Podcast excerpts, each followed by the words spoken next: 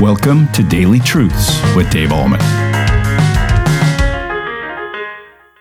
Hi, everybody. Today is a difficult passage to deal with because uh, it says this. This is found in Matthew, book of Matthew, chapter 5, beginning to read at verse 10. Blessed are those who are persecuted for righteousness' sake, for theirs is the kingdom of heaven.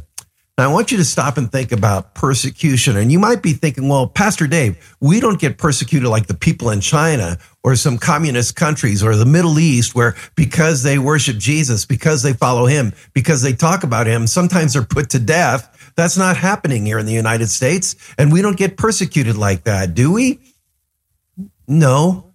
But listen to this. When it says, blessed are those are persecuted for the sake of righteousness. For the sake of righteousness means that we live according to the Beatitudes and we adhere to the principles of Christ and his word. So listen to what the Beatitudes say once again. Blessed are the poor in spirit. Blessed are those who mourn. Blessed are those who are meek. Blessed are those who hunger and thirst for righteousness. Blessed are the merciful. Blessed are the pure in heart. Blessed are the peacemakers.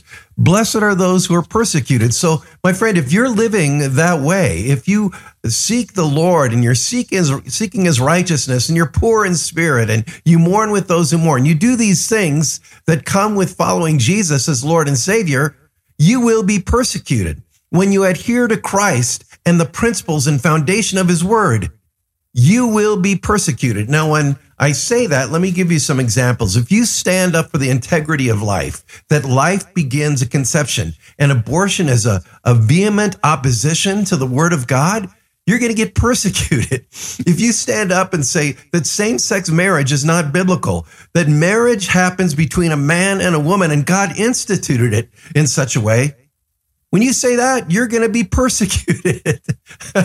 when, when you say that our gender is identified by our anatomy and not by the human will or human decision of any individual that it's that is identified by the way we come out of the womb whether we're men or boy or girl you're going to be persecuted. So how does that persecution come? Well it may mean that you lose a friendship it may mean that you're ostracized by other people. It may mean that you're shunned and given dirty looks by other people. It may mean that you don't get the promotion at work or uh, people at work kind of just kind of leave you alone.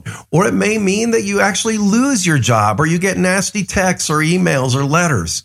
I mean, we can go on and on about those who stand up for the integrity of God's word and how they are persecuted. And that may be you. I do believe in this world, especially this country, that is going further and further away from the principles of God's word. Somebody needs to stand up and say, no, this is what the word of God says. This is how life is to be lived. This is the ultimate truth of life. It's found in God's word. And there's very few people saying that today. So, my friends, if you're one of those who stand up for the integrity of God's word, who live according to the Beatitudes, who try to live a righteous life, indeed persecution is going to come. Now, Peter said in first chapter, in first Peter chapter four, he said, you know, we should never be persecuted for doing what is wrong, but always for doing what is right. So we need to always be thinking, Am I being persecuted because I'm standing up on the integrity of God's word and I'm doing what's right? Or am I be being persecuted because I'm doing what is wrong? We always want to try to do what is right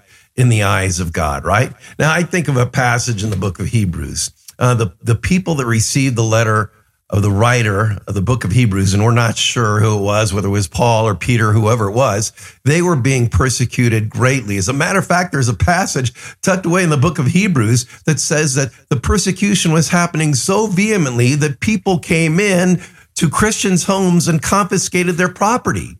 They took their stuff. And yet, what did the people say? What was their response to that happening? They joyfully, listen to this, they joyfully accepted the confiscation of their property because they knew in Christ they had better and lasting possessions. If somebody came into your house, and this may happen eventually here in the United States because Christians are under attack here in the United States, if somebody said, because you believe in Jesus, we're taking your property, we're coming into your house and taking your stuff. Oh, that car, that new car that you have in the garage, that's ours because you follow Jesus. Would you be willing to let all of that go and say, Nope, I've got Christ. I've got his treasures. I've got his love. I've got his forgiveness. I've got the treasure of heaven awaiting me when I leave planet Earth. Man, hopefully that would be our attitude because we know that the greatest treasure that we have is not anything that can be taken away from us, right? We have Christ. And so for the sake of Christ, my friends, persecution will come. Now it says, blessed are those who are persecuted for righteousness righteousness sake, for theirs is the kingdom of heaven. My dad used to say when things go wrong in my life, or when I do something right, he'd say, You'll get your reward in heaven. And I always thought, well, that makes it sound like I'm saved by my works. But but no, that doesn't mean that at all. We're saved by faith in Jesus alone, and we know that. But when we get to heaven, um, God will say, "Well done, thou good and faithful servant," to us because we've persecute, we've persevered through difficult times. We've been persecuted and we've remained faithful to Jesus. And my friends, that's ultimately what has to happen when persecution comes our way. That no matter what happens to us, no matter how many difficult things we go through because we follow Jesus, we're going to remain faithful to Jesus because he's our ticket home.